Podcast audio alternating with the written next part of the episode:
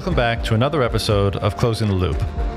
Today's guest is Farida Naburema, a social activist and writer who, since being a teenager, has been a fearless advocate for democracy and human rights in her native Togo. I met Farida recently at the Oslo Freedom Forum in Norway and was intrigued by her story, her work, and the ways in which she's been educating her followers and community about the benefits of Bitcoin. This conversation was not only illuminating with regards to the nature and degree of oppression in Togo and elsewhere, but it also left me incredibly impressed by the courage, conviction, and wisdom of this young woman, and grateful for her work in the cause for freedom. Enjoy.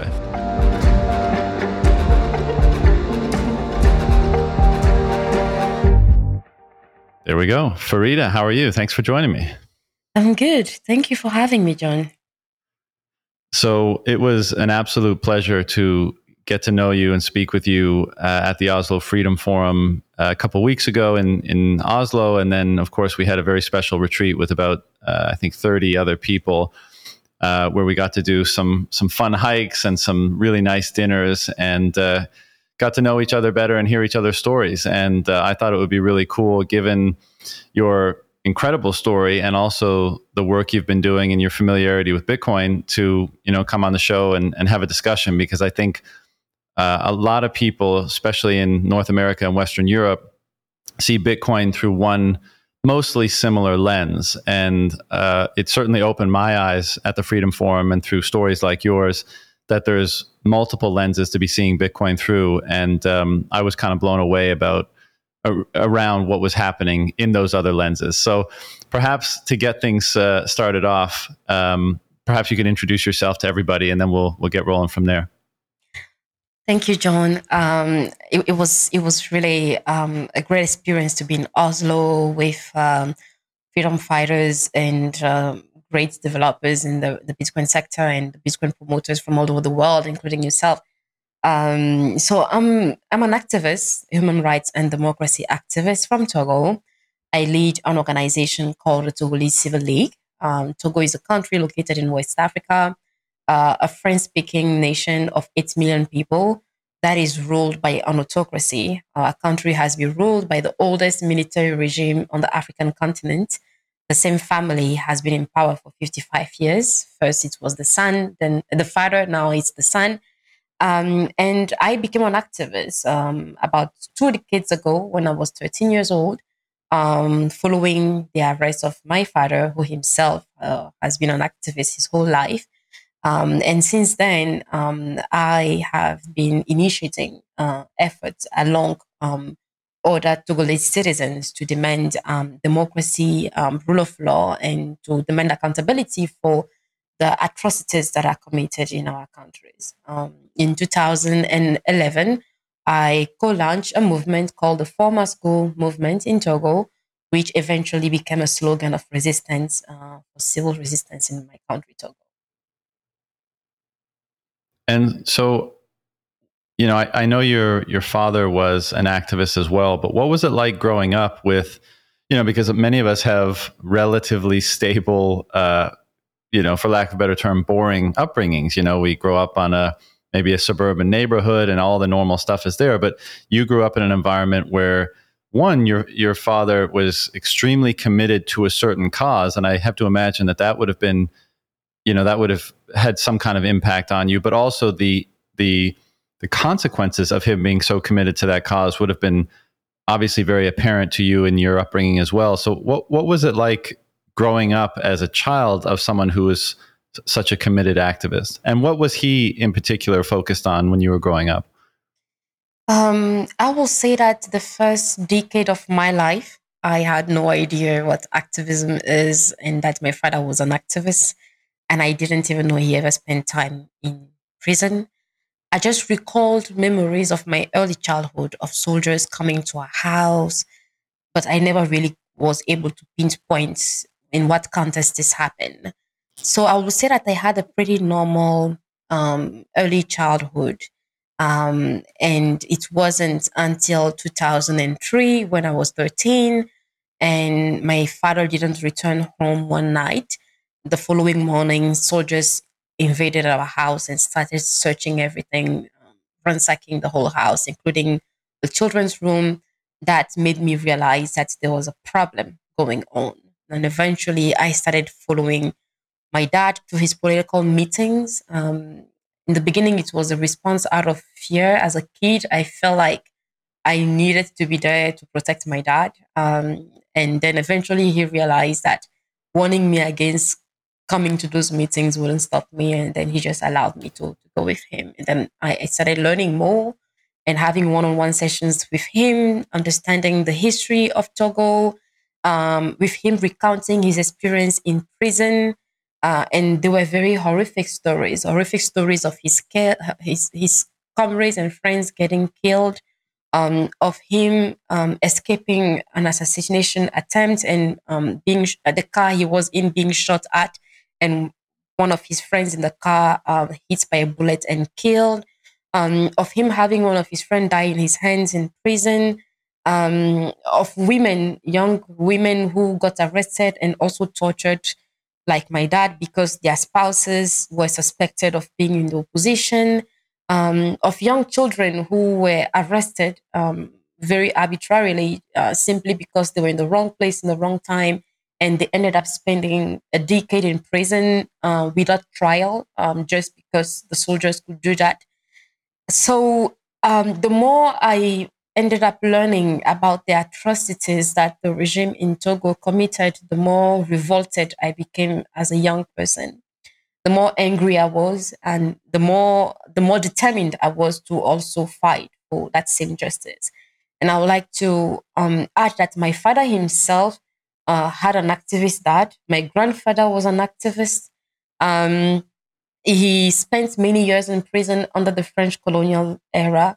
And when, after our independence in 1960, the French government sent former soldiers of the colonial army to kill our elected president, Sylvanus Olympio, they went back and rearrested all the independence activists following that coup committed by the dictator that ended up ruling Togo for 38 years.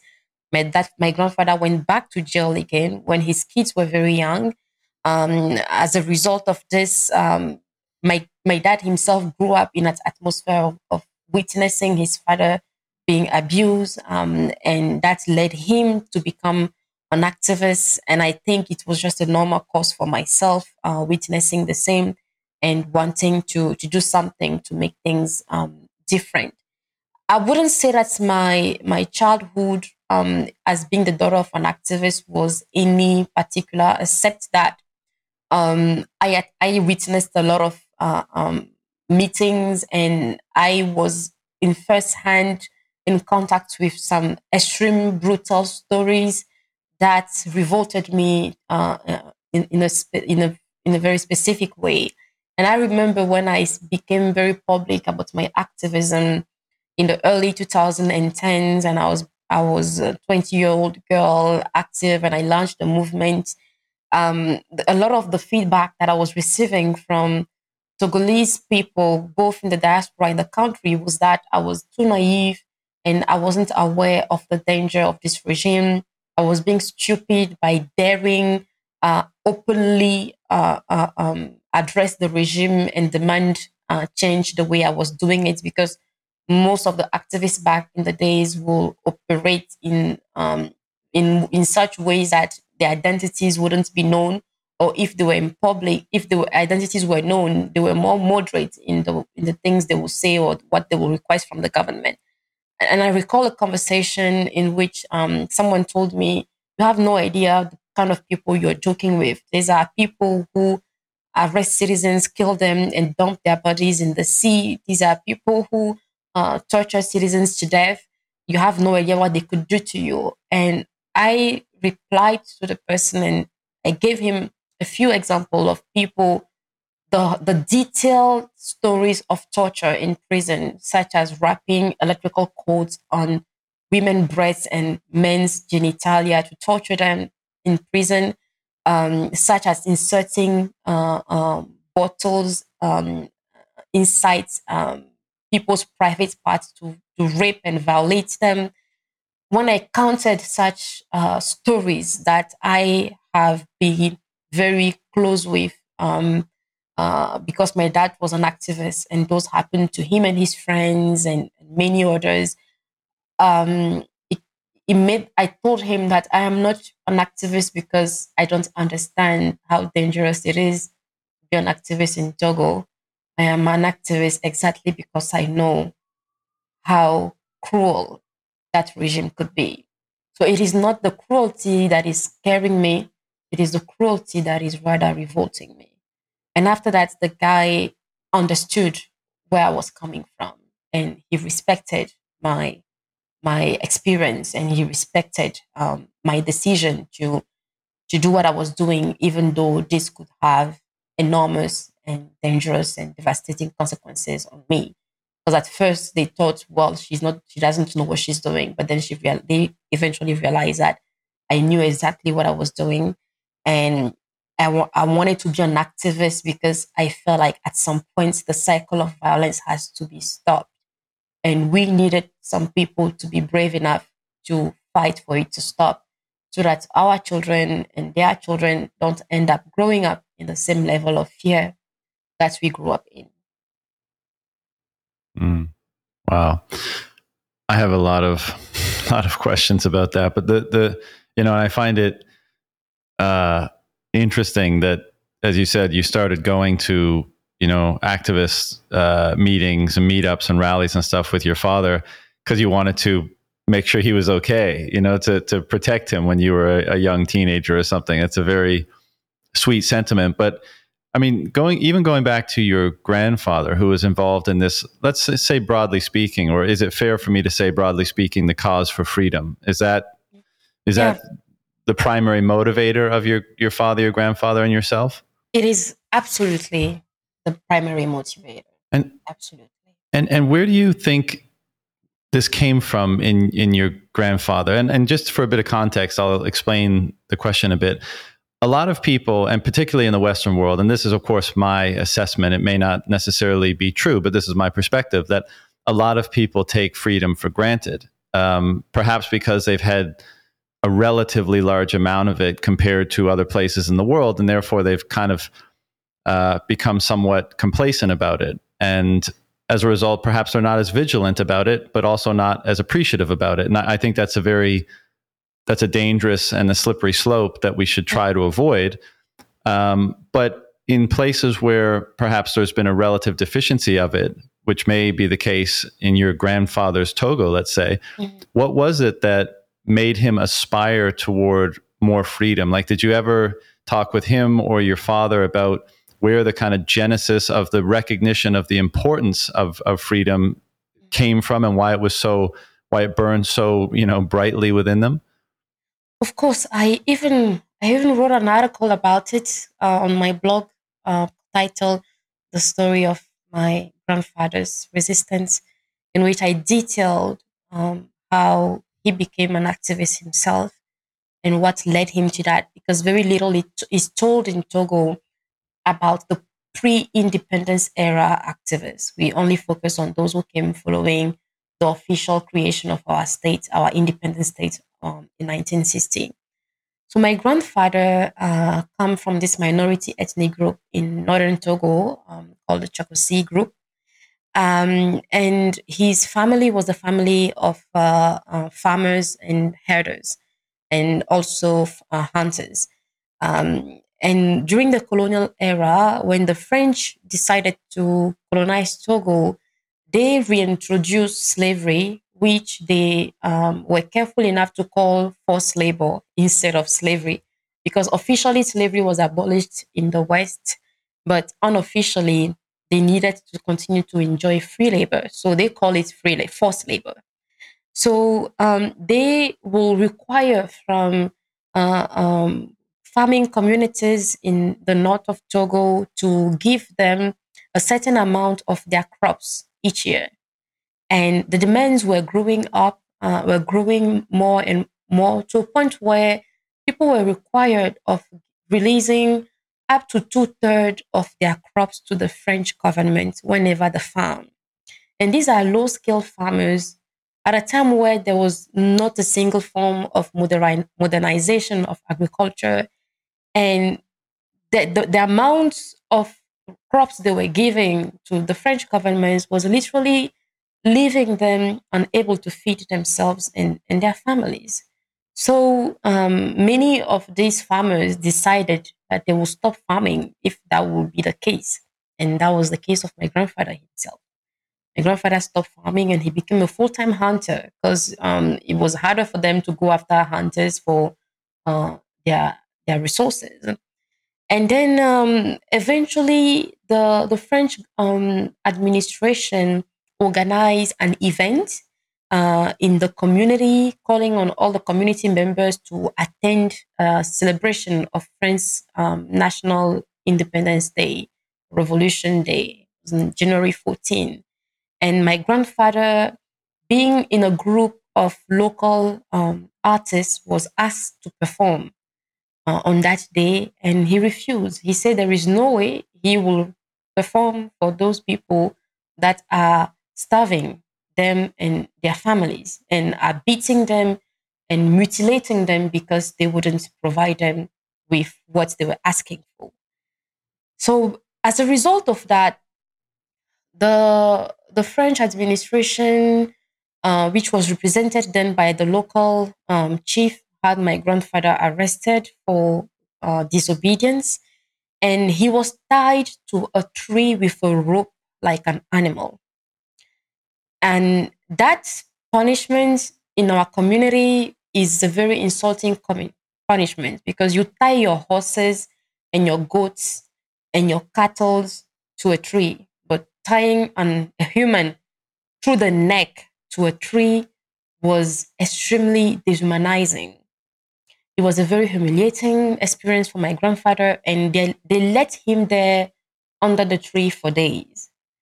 Eventually, there was a local teacher in that community who came from the majority ethnic group in the south, the Ewe people.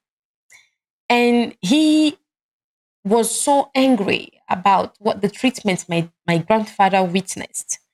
And he complained to the French administration. And since he was educated, he wrote as well to the leaders of the independence movement in the south to inform them about how people were being treated up in the north, in the villages, by the French administration. As a result of his intervention, my grandfather was released. And my grandfather felt very grateful to him. He went to him to thank him. And the guy asked, my grandfather asked how he could repay him for his kindness, because he didn't have to put himself on the line to save and plead for him. And the guy said, the only way he could repay my grandfather could repay his kindness, is to enroll his children in school. You know, back in the days, many of the locals would refuse to enroll their children in the colonial schools because they were convinced that their kids will be brainwashed. People who were literally enslaving them couldn't want any good thing for their children. So they were refusing categorically to send their children to school. So my grandfather resisted at first. He's like, there's no way I can allow these people to teach my children. I don't think they have any values that they can teach my children. But the teacher reassured him by saying, they are not the one teaching. I'm the teacher in the school. And there are many other teachers that are Togolese and Black like myself. Do you think that I can corrupt your children's mind? And the guy said no. And the teacher, my grandfather said, okay, just because you made the request, I will allow you to take one of my kids to school, but I'm going to give you the most useless of my children, the one who can't farm, who can hunt, who is physically weak, and who is always sick. That way, you know, in case it doesn't go well, I wouldn't end up sacrificing the most healthy of my kids. And the irony of the matter is that kid ended up being my dad. And my dad was the first in my grandfather's children who went to school by accident. And my dad recalled that the first day he was going to school, his whole siblings were begging my grandfather and crying to not let him go because they thought it was the worst punishment ever for him to go to school. But it brought my dad and his father and his uncles extremely close, because every day in the evening, whenever he returned from school, they will gather and ask my dad to teach them exactly what he was being taught in school. they wanted to, they were curious to know what they were being taught in school. And that led to the creation of a small literacy program that my dad ended up running to teach those old people how to read and write, and what they were discussing in school, in history, in geography, and it went on for years. My grandfather, as an act of gratefulness, decided to join the independence movement that teacher told him about. And when he was aware of the struggle people were leading in the South to demand independence, he started mobilizing people from his community. When the French found out about it, they arrested him and put him in jail for 2 years. When he came out, he went back to it, and he was banned from using any colonial services. As a result of this, one of his children was sick and was denied medical treatment because they considered hospitals to be the benefits of colonialism. And my uncle died as a result of that. My grandfather and his group of activists were not allowed to use the train. And this wasn't just him. It was entirely in the whole of Togo. Anybody who is identified as being close to the independence leaders were banned from using the train and or any other public transportation. My grandfather's village is about 350 miles from what would become the capital city. But he and his colleagues will walk from their village to the capital city just to go and donate the money they have raised for the independence movement. And they did that for years. They went by foot, and it would take them weeks to go and come back because they would stop on the way to rest, hunt, and eat. So independence meant a lot for them because they really believed that once they are free, their children wouldn't suffer the humiliations and the abuse that they suffered. And the rest is history because my dad ended up following in the same footsteps. That's an incredible story. What do you feel is your responsibility or role in what seems to be kind of a family endeavor in attempting to fight for freedom and independence and fairness in Togo? I mean, you've obviously taken up the family mantle to some degree. Mm-hmm. You know, when did it dawn on you that was going to be effectively, you know, your life's work or your primary calling as well? I believe it started in 2005 when I was 15 and the dictator Eyadéma Gnassingbé died. Eyadéma Gnassingbé ruled Togo for 38 years. And he was the first president that I knew growing up. And when Eyadéma was alive, it was terror. Nobody had the right to say Eyadéma's name in public. You can get arrested for that. People would call him by all sorts of nicknames. And I became very addicted to Harry Potter in the same period because I was of the Harry Potter generation, like many millennials. And the first time that I discovered about Harry Potter was after the first movie came out on Harry Potter 1. Then I went on and looked for the books and started reading. The only reason I was interested in Harry Potter was because of Lord Voldemort. Why? Because Lord Voldemort was in every single way similar to Eyadéma in Togo. Nobody says his name. He's that scary. When Eyadéma was president, we had military patrols everywhere in Togo. There was a curfew by 7 because he was constantly paranoid that somebody would topple him. So the country was a police state. By 7 p.m., you don't leave your house. If you do, you may end up dead or severely beaten. One of my cousins was so beaten that he ended up becoming mentally ill after that, and he never recovered. And many others just died. When Eyadéma was president, there were some rituals that we had to observe as Togolese children and citizens. One of them is that all of the public school kids have to chant and dance for him. So on Wednesday afternoons, we don't go to school. We go and train on choreographies, wearing T-shirts and clothing with the president's picture on it, making songs to thank him for being the good father of the nation, for feeding us, and for ensuring we are happy, and singing how Togo is the happiest nation on the planet. And every morning, we have to line up from the presidency to his house to clap for him when he's going to work. And when he's going back home, we have to line up again to clap for him. When he's traveling, we line up from the presidency to the airport to say goodbye, to wave goodbye at him.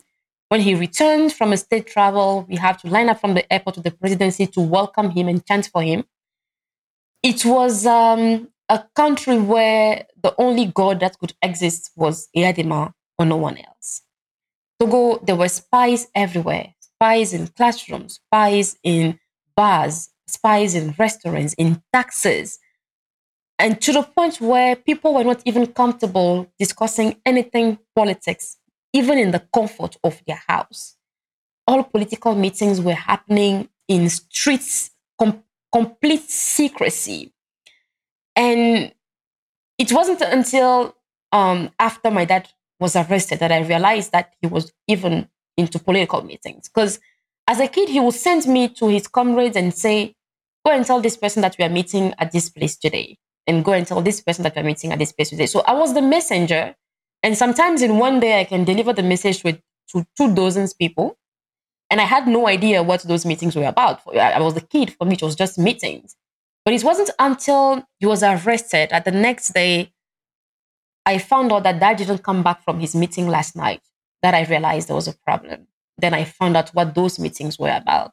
And since I always knew the location, when he was released and started going back, after telling people and after he leaves, I followed him as well and meet him there.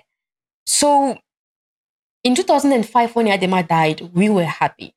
It's sad to say that people are happy that president died, but after 38 years, the Togolese were extremely happy. And we thought this would be the beginning of change.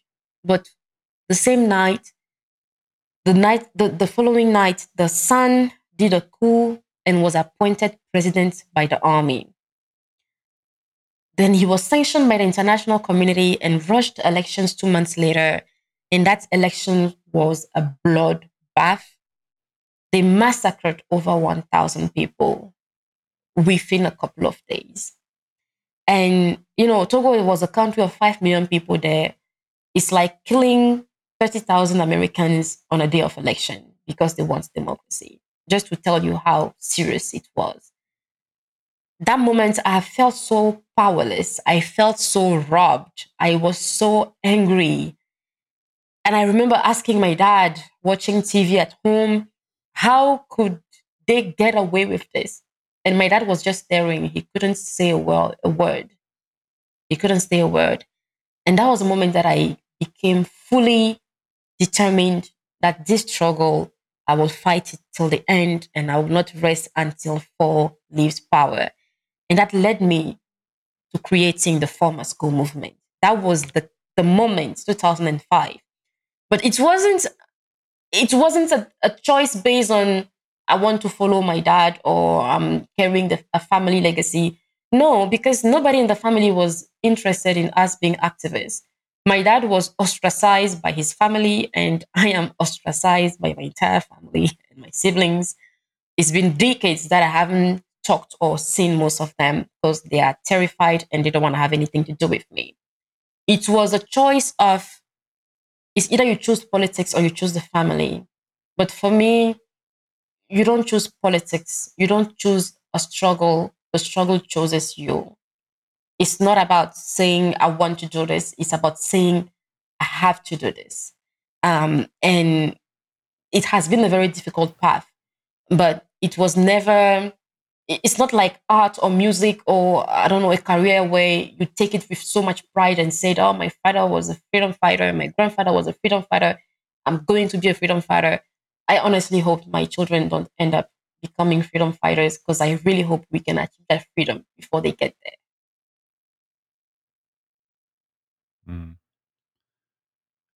I want to pick up that thread or that story in a moment, but just to go back a little bit, you know, in your grandfather's era, they were fighting for independence, right? That was the cause. Right. And then what was it, I'm sure you heard stories, but what was it like for them, for those people that were advocating for independence at that time to have gotten it? And then, but what they got in return was a brutal dictatorship. So one, I mean, I know this is probably a difficult question to answer, but was the dictatorship even worse than the colonial era? Or what was the sentiments in terms of the energy behind the movement once something that they had been fighting for had seemed to have been achieved, only to be ripped out from under them, or completely the actuality be completely different to what they were hoping?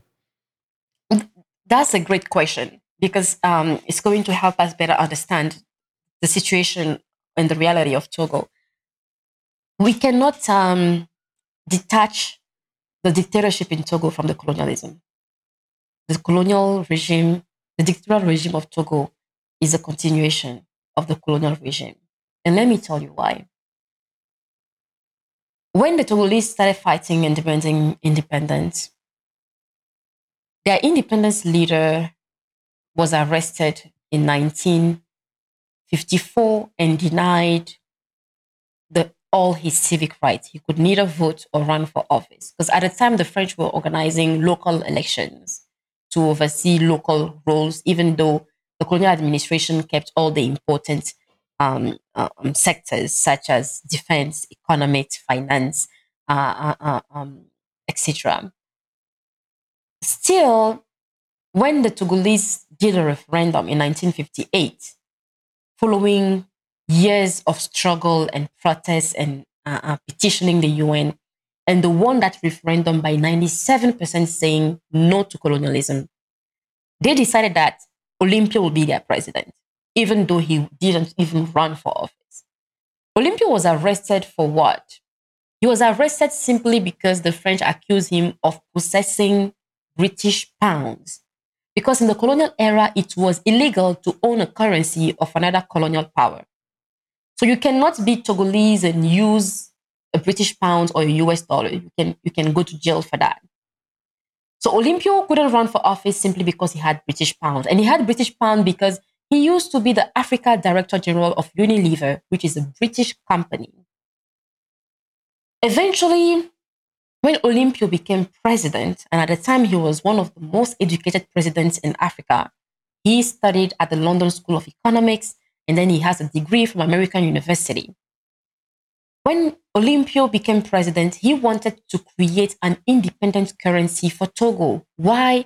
Because the French created a currency called the CFA, which is completely copied from the Nazi currency that the Hitler administration created during World War II and imposed on all the countries that were controlled by the Nazi government.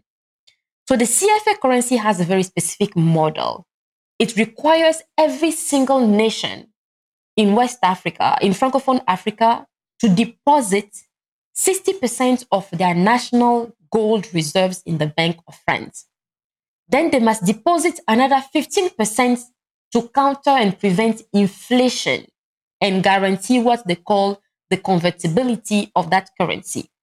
The currency was pegged to the French franc, and eventually, when the EU was created, it became pegged to the EU. The value is static. Why? Because of those 15% reserves they have extra. As a result of this, the French created what they call a colonial pact, which all the nations that were French colonies were required to sign. The pact says we must remain in CFA zone. The pact says the French government has the priority of purchase of all our natural resources. So Togo produces phosphates, Niger produces uranium, Mali produces gold, Cote d'Ivoire produces cocoa, Guinea produces bauxite, Congo produces oil. We cannot choose voluntarily to sell our natural resources to, let's say, Germany or Canada or the US. We must sell it to the French companies first. then it's only after the French companies refuse the purchase that we can sell it to another country.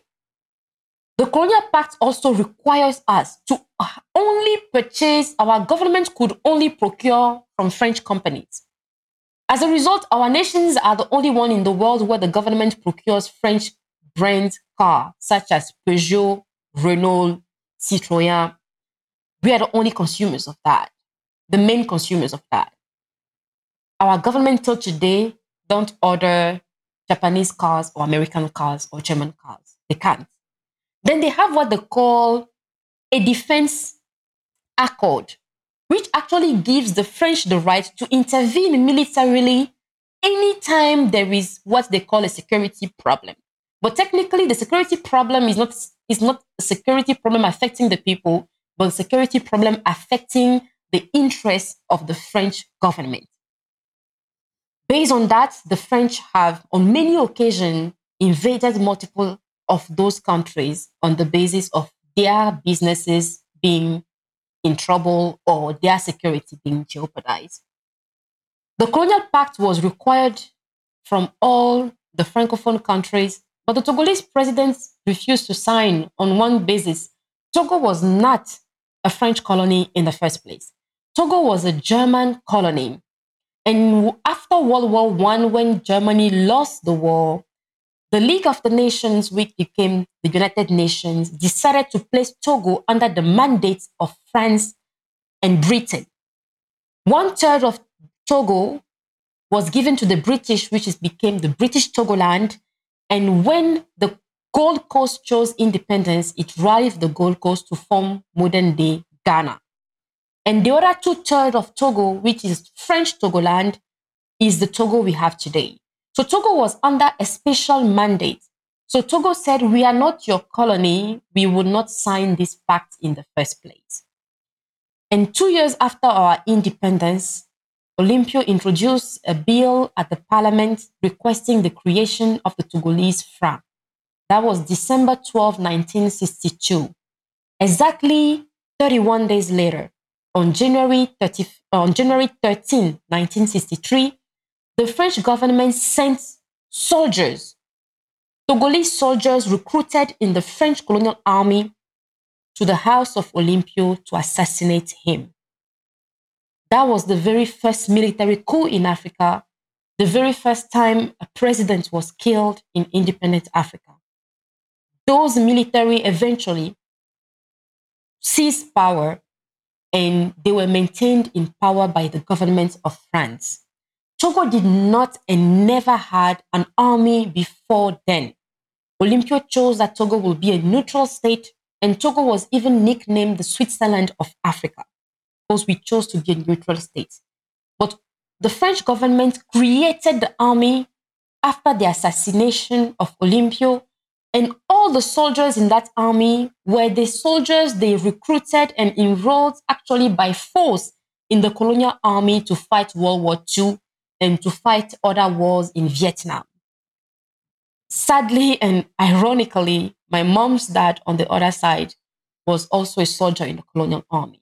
And men, they were brutal, they were cruel, they were trained to be killers because they were serving the interests of the colonial empire. Eyadéma Gnassingbé, that soldier who became president and ruled for 38 years, whose son is now president of Togo, was a complete illiterate. He couldn't even spell his name when he became president. But the French didn't care. They just wanted somebody there who will keep the people in check so that they can continue looting our resources and imposing a currency that is worth nothing. Since we have used that currency, the French currency, it has lost more than 200% of its value. It has been devaluated on many occasions, and this is the main reason why our citizens are poor. We are paid in a currency that is worth absolutely nothing. It takes 650 CFA to obtain $1, and more than 60% of Togolese citizens don't even live on $20 a day. This should tell you how cruel the reality is. because our farmers, who represent the majority of our population, who are over 60% of our population, they are paid in a currency that is not only weak in respect to the euro, but the currency that can be devaluated at any time. Until they, our government have no say in that. And every single time that an African leader tried to challenge the CFA currency, they were assassinated or removed by coup. This was the case of Thomas Sankara in neighborhood country Burkina Faso. It was the case of Modibo Keita in Mali. It was the case of Marien Gwambi in Congo, and many other leaders who ever tried to change the things. So the dictatorship we have in Togo wouldn't have been there in the first place if the French didn't give them the guns and the resources and sent them after our elected president to kill him. Until they, the French government is the main donor of the Togolese army. All our military elites are trained by France, and the French government continued to maintain a military base in our country. So our independence was very short-lived. And this is the reason why when Olympio was killed, they sent those soldiers to arrest all the independence activists and put them in prison for years, because they knew that if they didn't do that, they would reorganize again and chase them out. And they wanted to avoid that. And unfortunately, the people of Togo have been paying the price of that colonialism for the past 5 decades.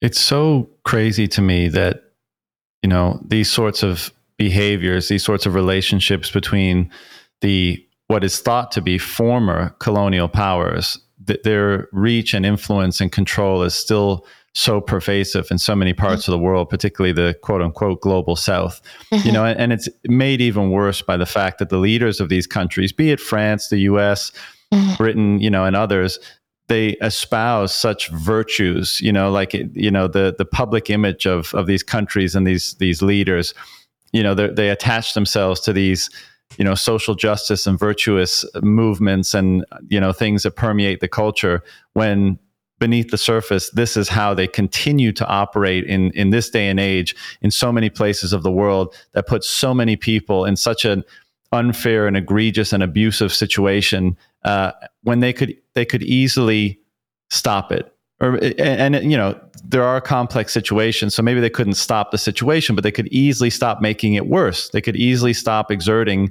such undue control and influence in these places and allow for greater self-determination and freedom. But they don't, you know, because I guess they want the control and they want the interest and the wealth to be derived from maintaining that level of control.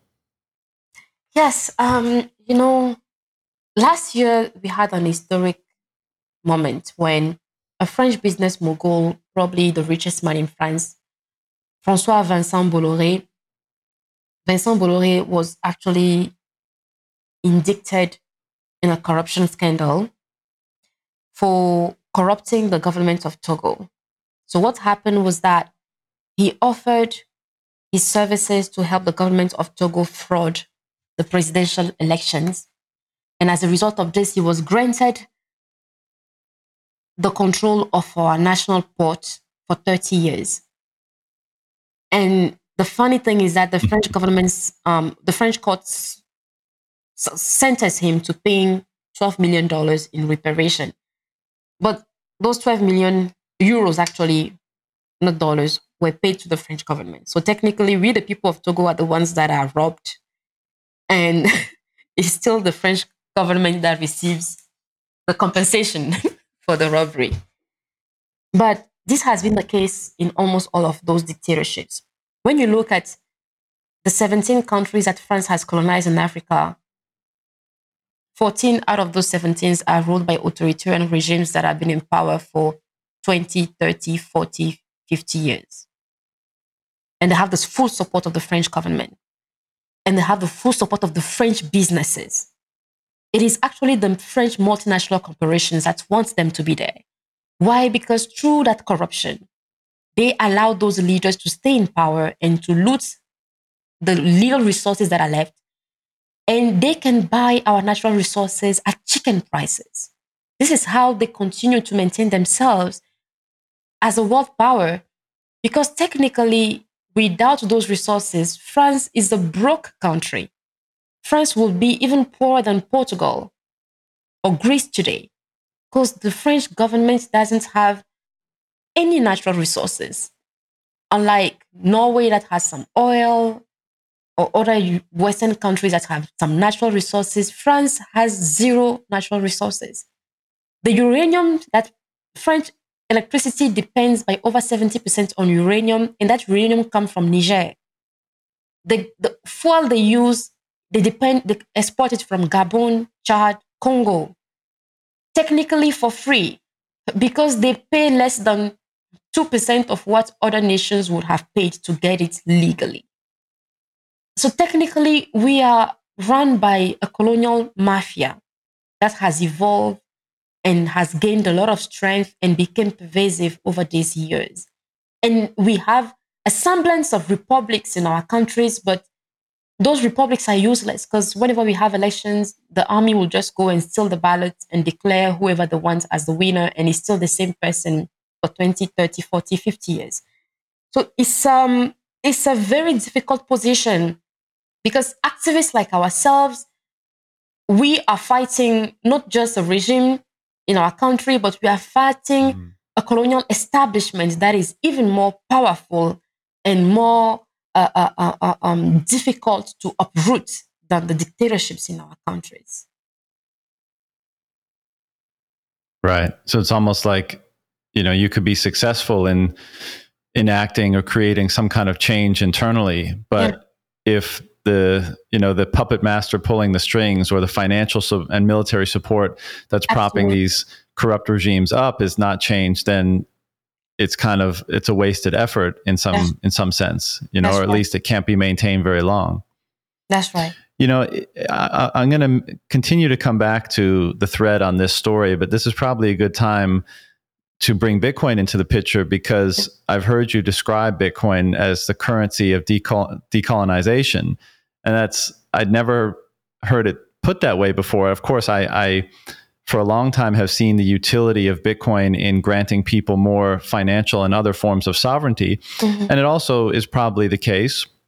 I think a lot of us see the benefit in a money like Bitcoin helping to restrain the size of governments, even in the quote unquote Western or developed worlds, you know, because governments have become extremely large and bloated and with, you know, with excess power. And I think a lot of us would like to see them shrink to a certain degree, and a money that they can't inflate, when they can't surreptitiously steal the wealth of the money holders, that certainly puts a restraint on the money they're able to spend. But maybe you could describe to me what you mean by the currency of decolonization and how you've been using it, promoting it, or the people in Togo have been leveraging it for that purpose.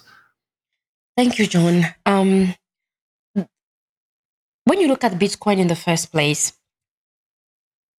it's a very powerful currency for people like myself that were born and raised and grew up in a country that doesn't have its own currency. The CFA currency that we use in Togo and in 14 African countries was created specifically with the objective of colonizing us. It was created by the colonizers to ensure that they continue to control our monetary policies. Our money is not only printed in France, but 80% of our gold is in the Bank of France, just so that we can keep using that money. So technically, we are renting our own money from France, and we are paying them for renting us our own money. That money was created to colonize, and that money is used for colonization. Each time that the government of France has devaluated our currency, the devaluation made us poorer, but it made them richer, because now they can buy our products at an even cheaper rate. They just woke up one morning on many occasions and will just say, the currency has lost 50% of its value. And if you are worth $10,000 today, you wake up being worth $5,000, just like that. And for people that have nothing in the first place, that is a lot. people that barely have $50 savings and that's their entire family savings. It is a lot. When it comes to the Bitcoin, the value is determined by a global market, not by a government, not by an institution, not by a colonial power, not by a president who just wakes up and said, I'm going to print 20 million more Bitcoins. It is impossible because the Bitcoin is capped, it's immutable. In addition to that, the Bitcoin is a currency that gives us, for the first time, the right to belong on the global financial market. Why? The CFA currency cannot be converted to any other currency but the euro on which it is pegged. And it is done on purpose. We pay 15% to guarantee that convertibility. So each time we convert our money to euro, we lose 15% by just doing that. When it comes to the Bitcoin, it is a currency of humanity. That's what I call it. It was not created for Americans or the British or the Japanese or the Nigerians or the Ethiopians. It was created for humanity. So regardless of your background, of your ethnicity, of your race, or even of the amount of wealth you have or you don't, you can use the Bitcoin. But in a country like mine, from the colonial time, as I mentioned earlier, it was illegal to own foreign currencies. Can you imagine that even till today, it's still illegal to own more than a certain amount of foreign currencies in our countries? So if I have $5,000 cash, the government can have the legal right to arrest me for this because it's a crime. The states regulate how much foreign currency you can have because they want everybody to keep their money in the local currency so that they can not only control it and steal from it, but they can just wake up one day and change its value. And with the Bitcoin, for the first time, we have a safety, a layer of protection against our own government.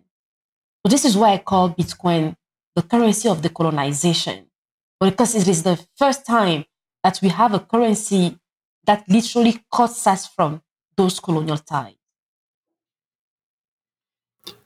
I have so many questions about this, but I guess the first that comes to mind is how can people in Togo acquire Bitcoin, and what is the current regime's stance on Bitcoin? The current regime's stance on Bitcoin in Togo is basically the same as the majority of the countries in the world. It's like, they don't mention it. They don't say anything about it. There's no regulations against or in favor. It's neither legal nor illegal. But the reality is, people didn't demand or needed the government approval to start using Bitcoin in the first place. They started using Bitcoin because it was solving a lot of their problems. For many people in the West, Bitcoin is a means of speculation. But for people from the global South, especially from a country like Togo, Bitcoin is more than speculation. In fact, many don't even have the resources to speculate. They just use it as a means of exchange. There are a few examples that I will give you, for example. There's a lot of trade that happens intra-states between our countries. In fact, the majority of the trade and the commerce happening in Africa is between African nations.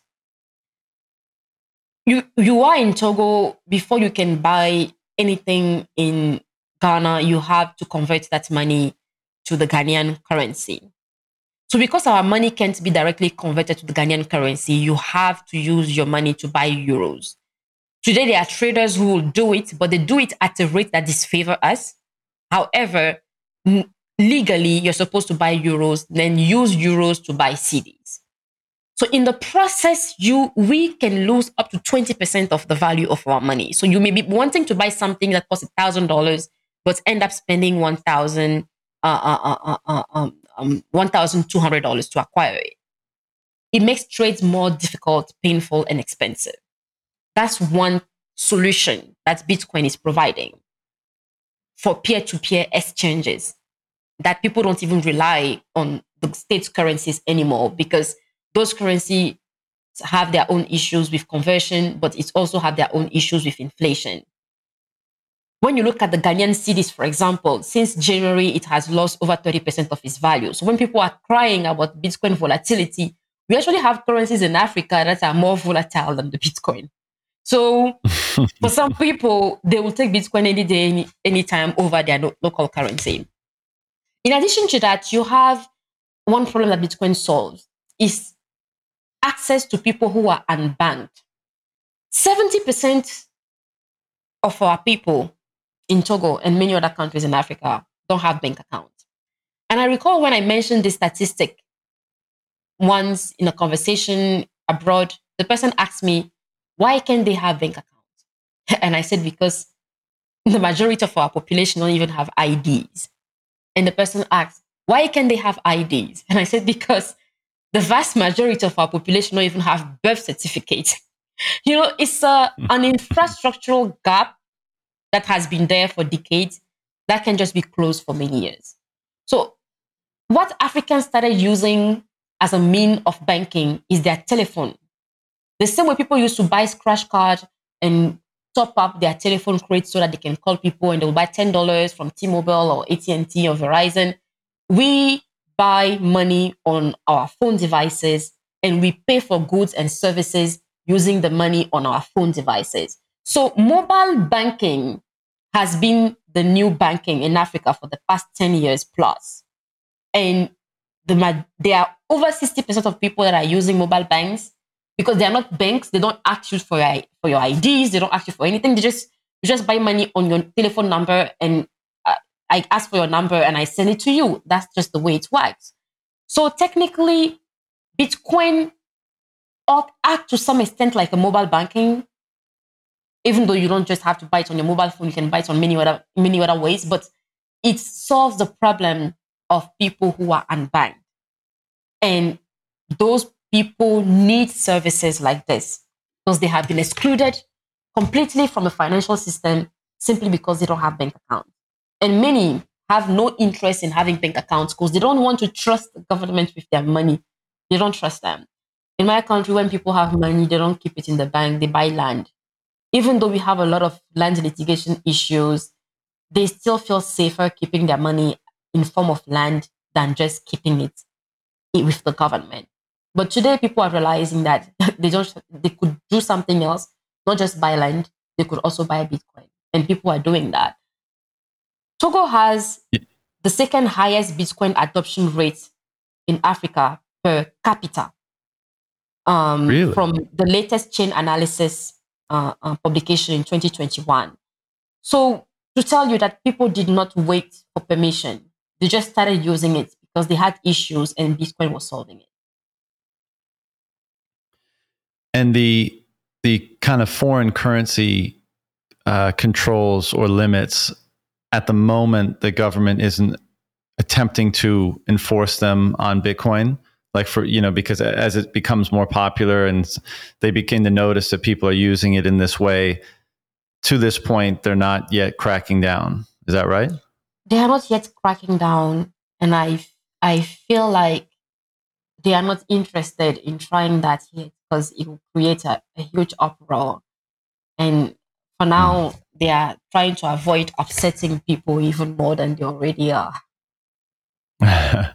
You know, there's so many amazing things about Bitcoin and so many different ways that it helps resolve issues that people are encountering. But, you know, we had a guest on the show a while back now, Paul Itoy, and one of the companies that he has started is called Stackwork. And I'll probably oversimplify it, but basically because of the functionality brought to Bitcoin by the Lightning Network, what his company does, because as you say, I mean, Bitcoin allows people to access a global market, not only to access banking, you know, an economic, a monetary system, no matter where they are, just with a mobile phone and an internet connection, but access a budding global market of goods and services. And what it allows them to do is to plug into that. And so what his company does is basically it allows people to do fairly, you know, menial or basic tasks that don't require, like, you know, let's say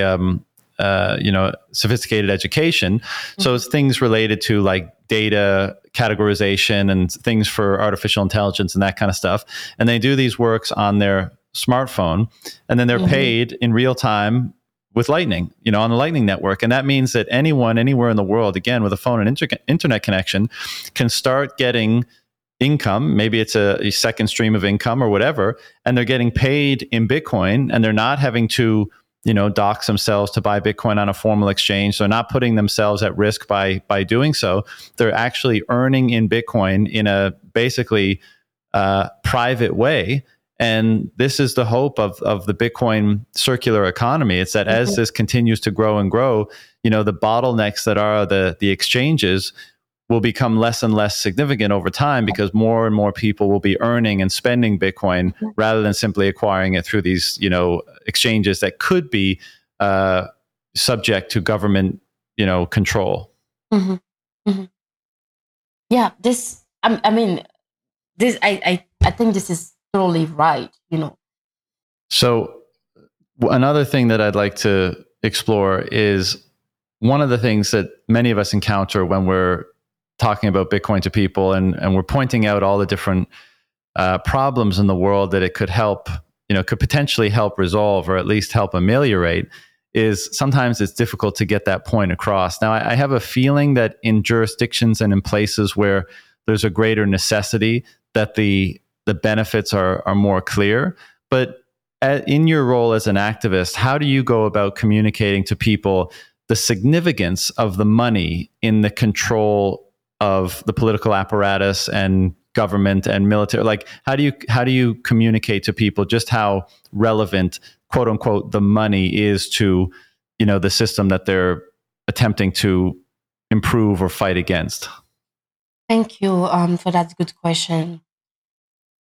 It is interesting how little we learn about money in our education and even in life, because a lot of people learn to understand money independently years later, probably after they finish school or something like that, after failing and wasting a lot of it and losing a lot of it. In the beginning, I wasn't interested in Bitcoin at all. I wasn't looking at it at all. Why? Because as an activist, and I think a lot of activists feel the same way, there is this discomfort to talk about money. We face so much attacks from the government, trolls, and the government itself that want to paint us as being interested people who are probably paid by a foreign enemy to destroy our image, that we are uncomfortable around money or anything that has to do with money, because you don't want to look like somebody who is just want to make money or who's interested in money. And for those who hear about Bitcoin for the first time, they only see it as a gamble thing where people who want to become lucky and rich, you just buy it and hope it goes up and they become rich. So I wasn't looking at it. I started looking at it when I realized that it was an alternative for us to raise money for our struggle and to send money to people without the government being able to censor it. Because one thing we suffer from a lot is that the government actually arrests people for donating money to social movements in Togo, or supporting an activist. They arrest people, they seize people's assets, they close their bank account.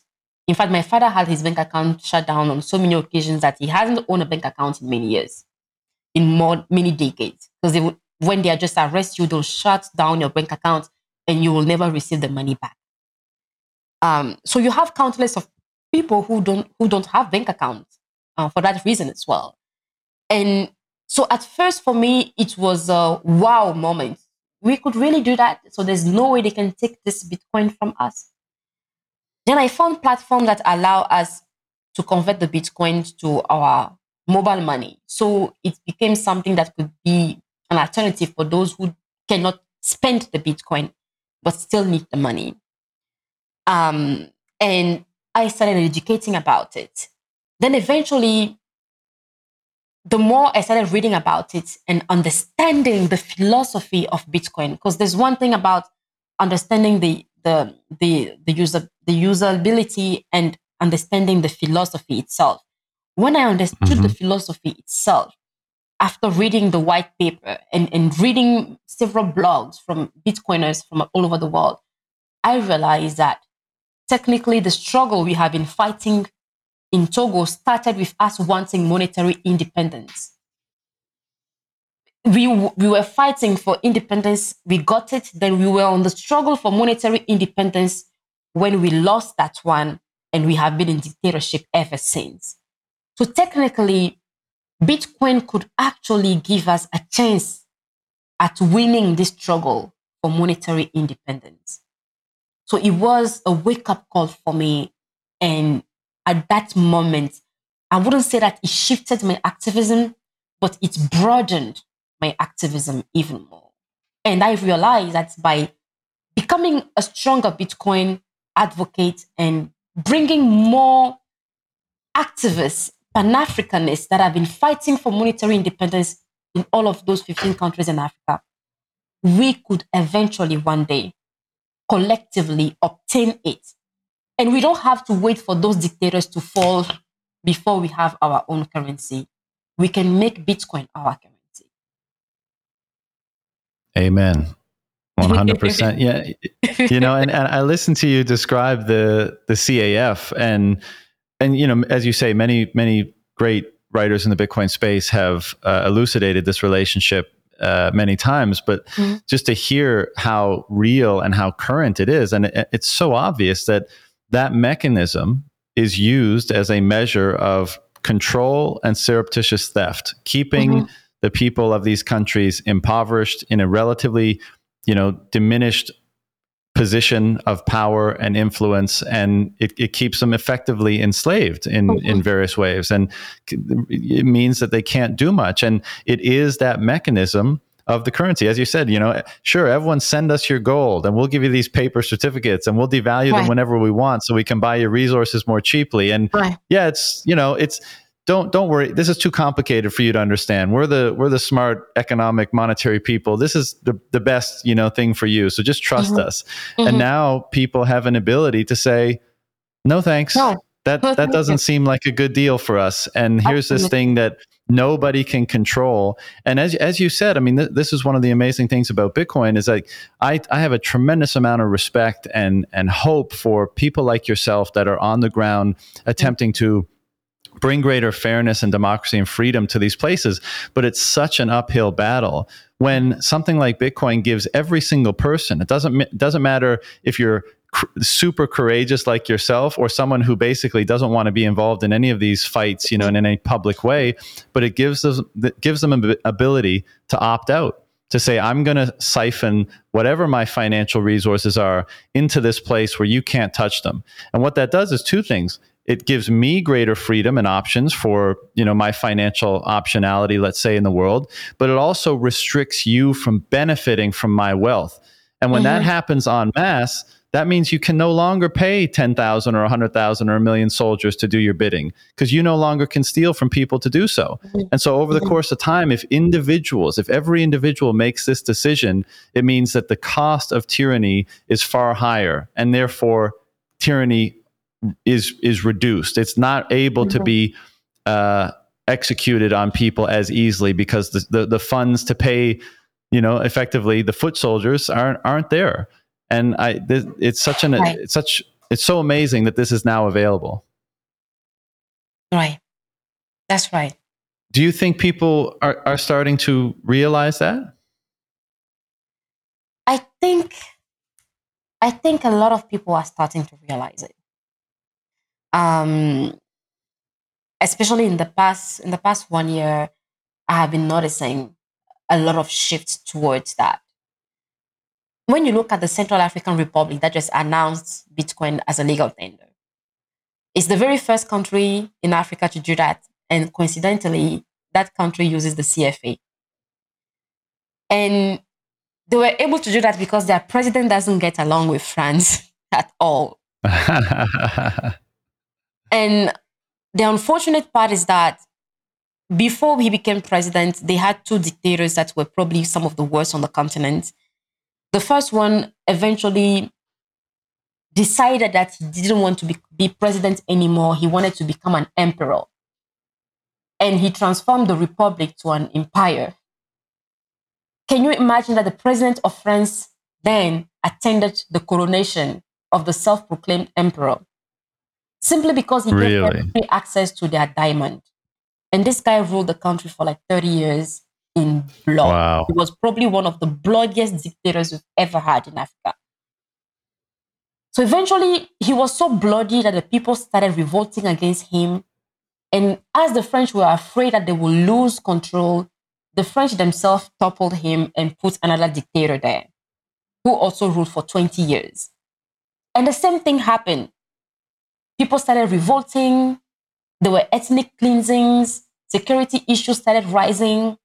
So eventually, that second dictator was toppled. The country fell in a horrible war where over 100,000 people were massacred.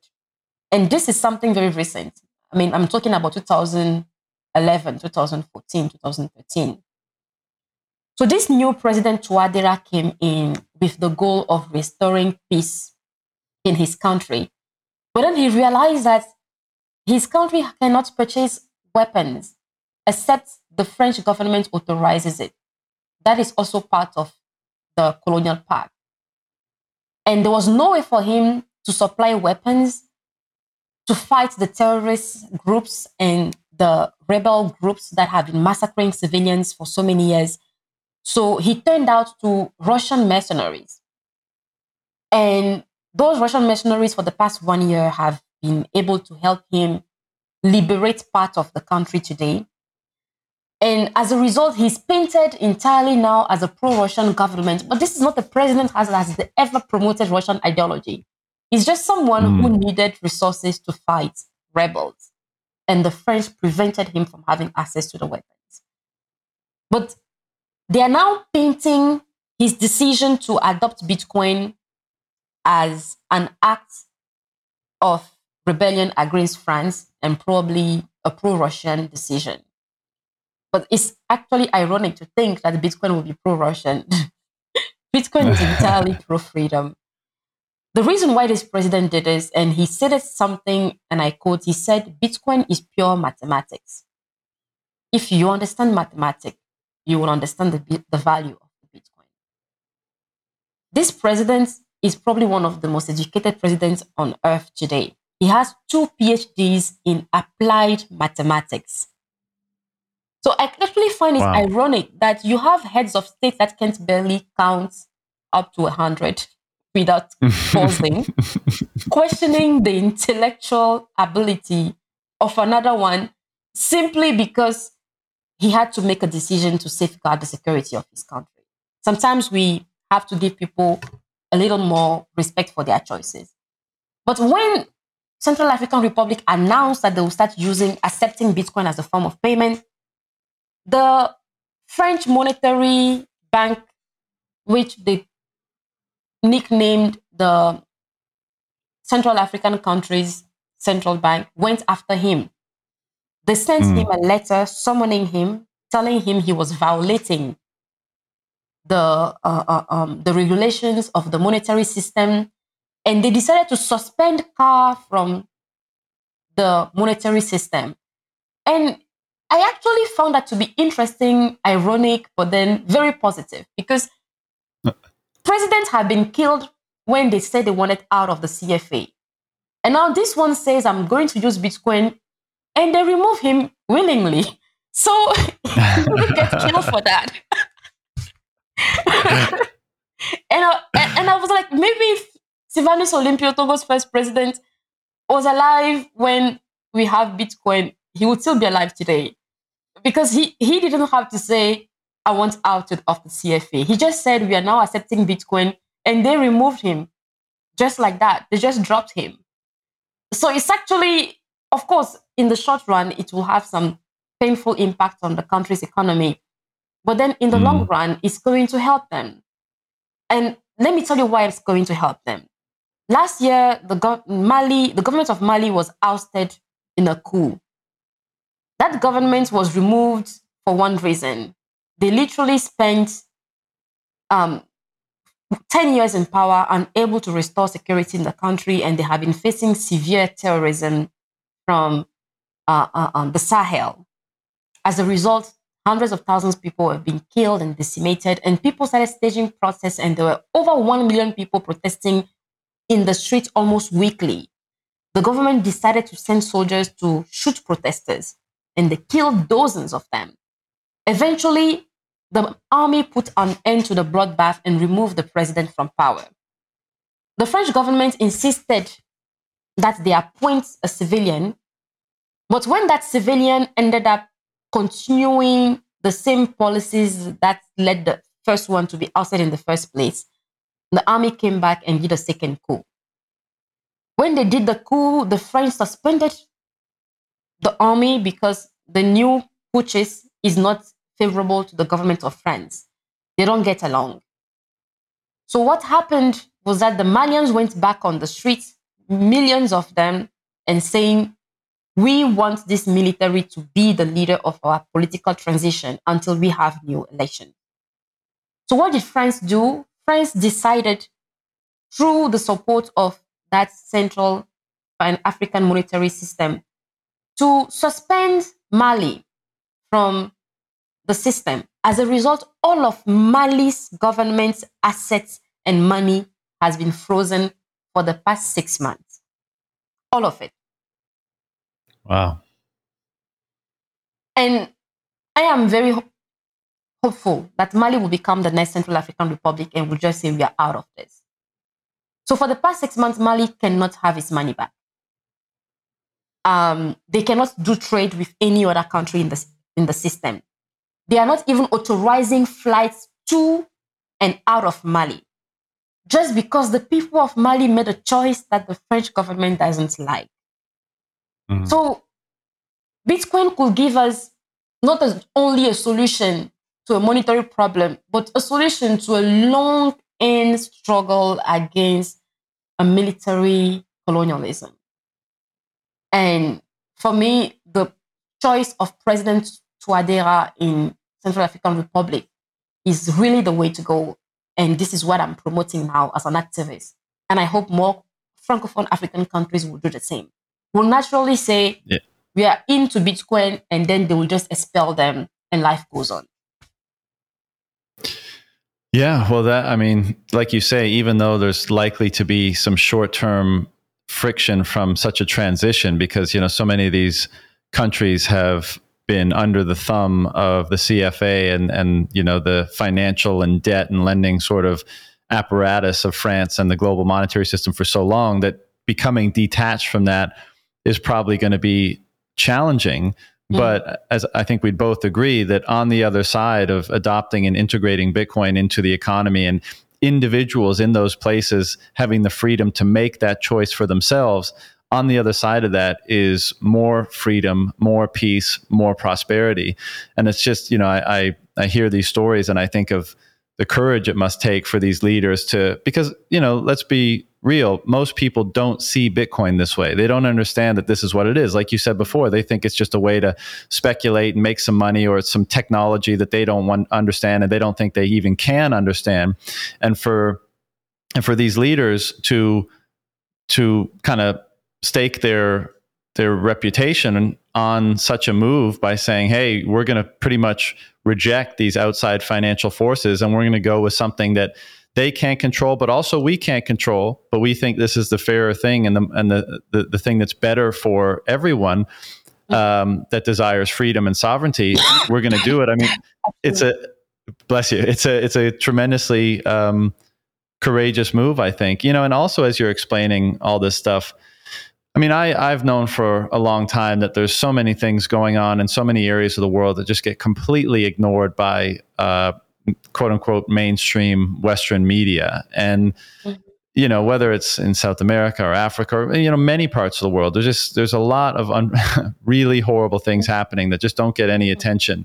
But when I hear it in the detail that you're explaining it and hearing that again, these countries that presume to almost be at the top of the the virtue heap, right? That are trying to act as though they're virtuous and developed and doing good for the world, to know that they're still acting in this way in the areas of the world that get very little attention, and therefore they can get away with it. It's just, it's shocking. And one of the things, I'd like to ask you this, and not that I want to detract from the attention of those places, but I think in many parts of the world today, like I referred to before, people seem to be very complacent around the idea of freedom and what's required to uphold it.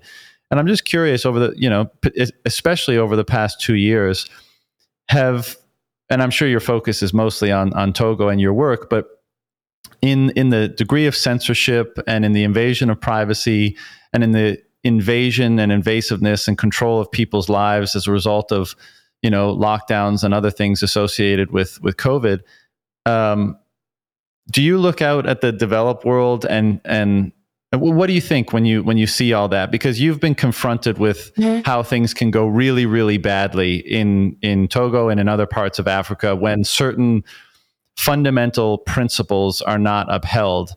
And what is your take when you look out on the quote unquote developed world and how things are unfolding in that domain today?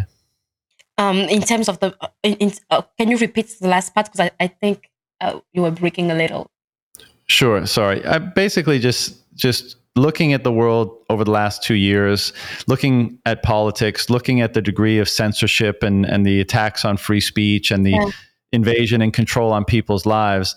What do you make of those things emerging in what was supposed to be, the freest parts of the world? What I am noticing is that I've always said something. Freedom and democracy are not static. They have to be nurtured or you lose them. And sometimes in the global north, there has been a tendency of people not realizing that their democracy was weakening, and people were belittling some of the issues that were arising and didn't really do any effort, and there was no intentionality in closing the loopholes. And unfortunately, we are now seeing a huge shrinking of the civic space, even in Western nations, where nobody would have imagined that in Canada, people would protest and the government would declare a state of emergency, where nobody would have probably imagined that in the United States, the Congress could be invaded few weeks after election day. Well, you have many other countries where things are tightening and people's individual freedoms and civil rights are being violated by government. And this is not just a left-wing or right-wing thing. It's a general tendency regardless of, I would call it the general non-partisan issue. Mm-hmm. It needs and requires that citizens become alerted and understand that the role of the government in the first place is to secure their rights and their liberties. And this should come before any ideological standing. And it shouldn't be a matter of, because I am on the left and it is a leftist government that is in power, when they do it, they should get away with it. Or the other group deserves to be punished. Or when I'm in the right, and then it's a right-wing government that carried those abuses, we should let it go because they are doing it to definitely protect the ideologies and the values that I subscribe to. When you allow that to happen, you normalize the trend and you eventually arm the government against you as citizens. And for people like myself who have lived in a country where the government was literally against the people, you don't want to be in that situation where your government is no longer there to protect you and your government can no longer guarantee your rights and your liberties. So it really requires that the mindset shifts a little bit away from partisan politics to go back to the principles of democracy and republicanism that requires states and governments to ensure that individual rights and civil rights remain untouchable, no matter what the disagreements are within society and no matter what government is in power in the moment. Well said. Very well said. We're coming up on time shortly, but I want to circle back. I said I'd come back to the kind of chronology of your own story a little while ago. And, you know, one of the things, I mean, we all encounter challenges in life and we have to figure out how to deal with all the different emotions that are associated with those challenges. And I think, I mean, your life is very much an example of that, but I think even people in the Western world, there are large changes afoot, and Bitcoin almost seems certain to be a part of that. And dealing with these changes and figuring out how to orient yourself properly to see through those changes and transitions is very important. And, you know, you've detailed how your choices in life and your decision to pursue a life of activism has, you know, put you in a estranged or strained relationship with family members, I'm sure with friends. I'm sure you're much more cognizant of security and safety as a result of the things you say against, you know, the regimes that you're critical of. So like, how do you deal with all of those emotions, frustrations, fears, concerns, strained relationships? Like, just, you know, explore that or shed some light on that for me if you can. How do I deal with the frustration, you said? Yeah, I mean, not just the frustration of like the cause that you're fighting for, but how do you deal with the emotional load of all the different things that come with your choices in life? You know, so for example, I'm not sure if I cut out or not, but you've said that your choices have somewhat estranged you from your family members and your friends. And you're also in a position where you probably have to be very careful of your safety and your security in certain places in the world, you know, in Togo and potentially elsewhere. So, you know, how do you deal with all that, I guess, is what I'm asking. Is there anything in particular that you do to manage that? You know, I think I will say that it's a roller coaster. It's roller coaster because sometimes you feel like you have a plan and you get it and everything is going well. And then at some point, you just feel so overwhelmed, so weak, and literally unable to function. And I will say that I am very grateful for one thing is that in the past couple years, and by past couple years, I mean very, very recently, in the past 2-3 years, I have started taking my mental health more seriously. Because I was so used to dealing with trauma that I didn't even think it was a problem to be exposed to trauma. And I was constantly under pressure. And at some point in my life, I was in survival mode. There was a time about 2 years ago that I was moving from one country to one country almost every other week, nonstop. For like 2 years, out of fear of being assassinated, because there were a lot of threats and there were some attempts. And it was a very unstable life, but I never really sat down to realize how detrimental this was being on my physical health and on my mental health, until it got to a point where I couldn't function anymore. I felt like if I was in a dark hole and I couldn't function and I couldn't respond, then that was the moment that eventually I realized that there was a problem. And I started developing a routine and creating some coping systems, which I didn't used to have, and started shifting things in such a way that activism was no longer my entire life, because my entire life used to be activism. And there's no way you can sustain yourself living constantly under threat and having to constantly be alerted even physically, it impacts your health. And when it impacts your health, it impacts your efficiency. So I started developing a coping system, and I started slowing down on certain things and recalibrating my activism, because I got to a point where I didn't even have to prove anything anymore. Because I was in the first years of my activism, about 10 years ago, it was more about proving a lot. Proving that as a girl, I could be an activist. Because there was a lot of sexism coming my way.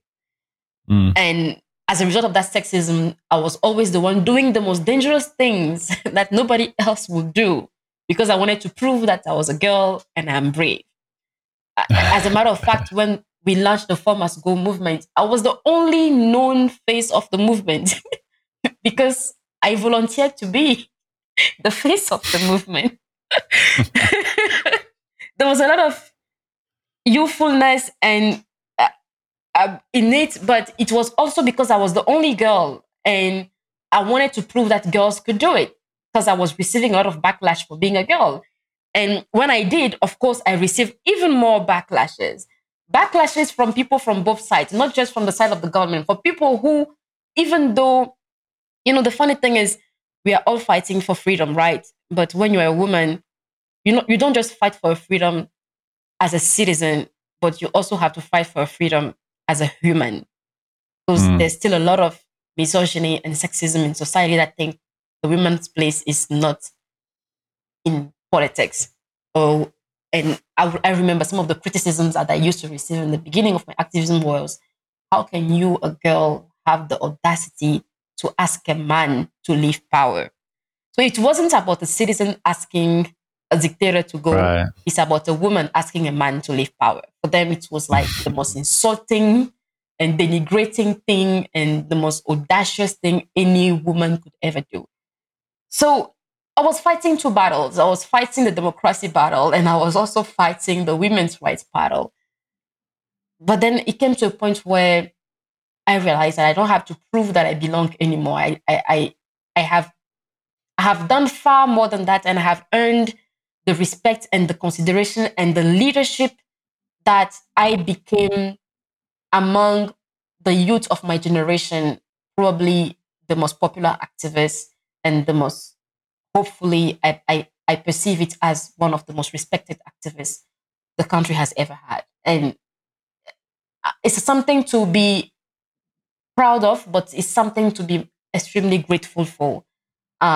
So I realize now that my job as an activist is to enable more Farida to come and to build a support system to ensure that we have more Farida organizing, agitating, demanding accountability, and we have the resources in place to support those who are doing it so that they don't face or end up in the same situation as I have ended up in while I was in exile. So we have gotten to the point where we are better equipped to help people when their life is in danger, when they need to escape, when they need to relocate.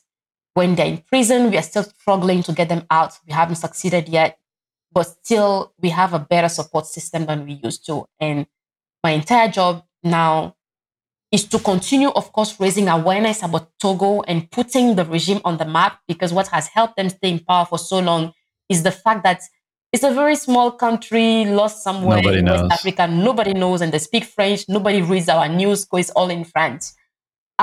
So I wanted to put the country on the global map, and I'm grateful that I have been given the audience to be doing that for the past years, but to use that avenue to raise the support, to train more activists, to provide them with resources, to equip them, so that when we have a chance again to get on the street like we did in 2017 and 18, we don't fail again.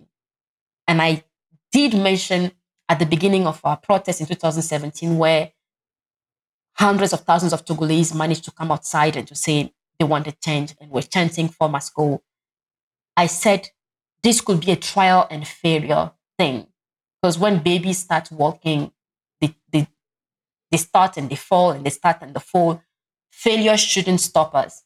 It should only make us realize that we need more energy and resources than what we had at the first attempt. So because that attempt didn't work, my team and my colleagues and I have done the work of evaluating everything that went wrong. And now we are working on resourcing those things so that the next attempt could be maybe the right one.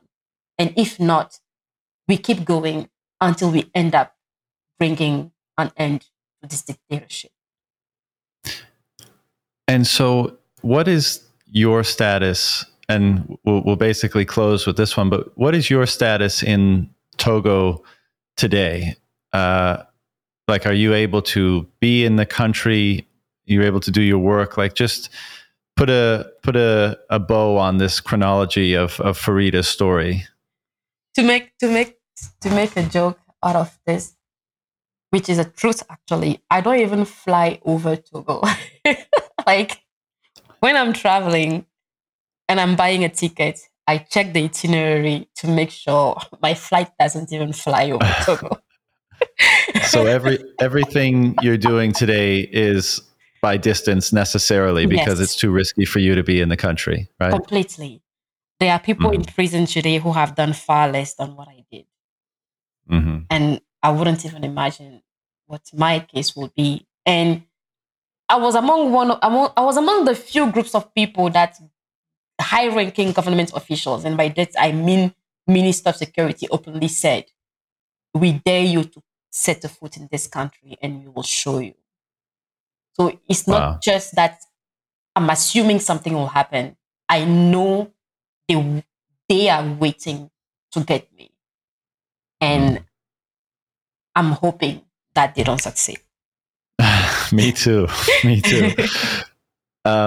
Farida, this has been not only eye-opening, but tremendously inspiring. And I'm inspired by so much of this story, but in particular, your courage. And you were saying about the people that you're now trying to cultivate. I can imagine that the courage and the conviction that you've displayed over the last decade plus is going to be having a very powerful impact on the people that feel similarly, but perhaps didn't have, prior to seeing your example, the courage or even the audacity to believe that things could be different and better. And I'm sure your example is causing that to change and inspiring an entire generation, so thank you. And, grateful for your work in the cause for freedom in Togo, which, effectively is the cause of freedom for humanity. They're basically one and the same, and hopefully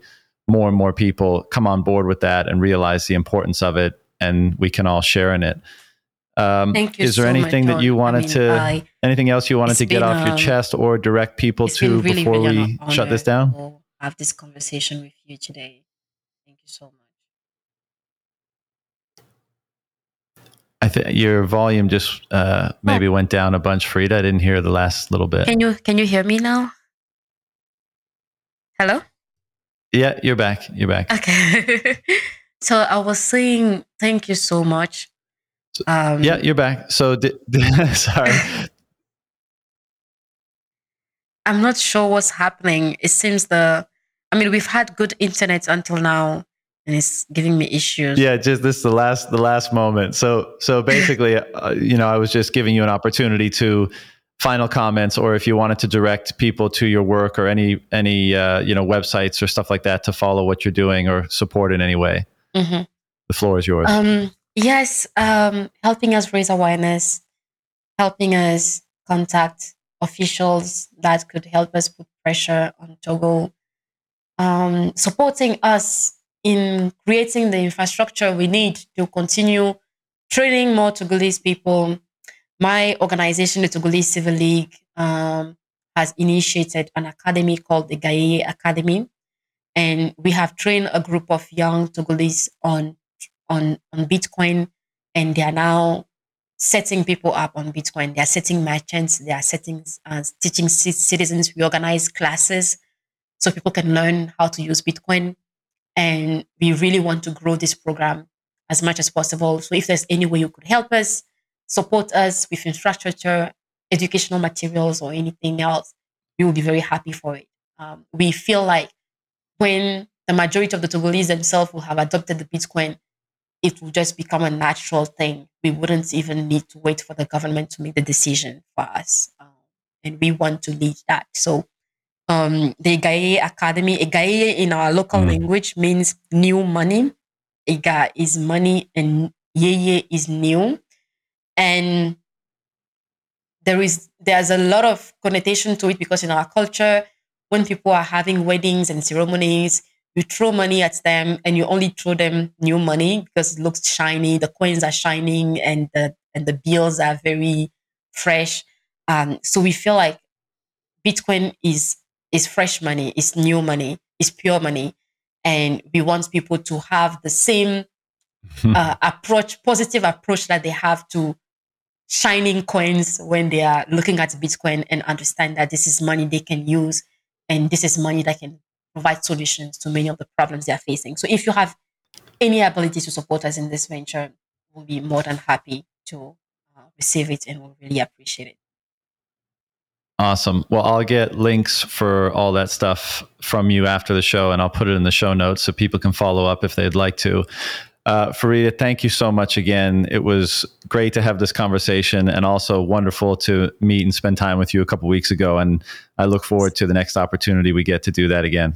Thank you. Thank you so much. It was really an honor for me to be on this show today. I really appreciate the opportunity. Awesome. Thanks so much, Farida. We'll talk to you again soon. Okay. Bye-bye. Bye-bye.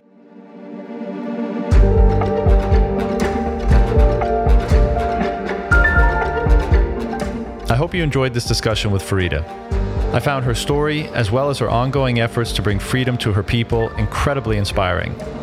While it's sobering to realize how few options many people have to combat restrictions that have been unfairly imposed on them, it's also incredibly uplifting to hear how Bitcoin is helping to level the playing field. To learn more about Farida, contribute to her work, or get in touch, visit Naburema, Naburema.com, and follow her on Twitter at Farida_N. Thanks for tuning in to another episode of Closing the Loop, and we'll see you next time.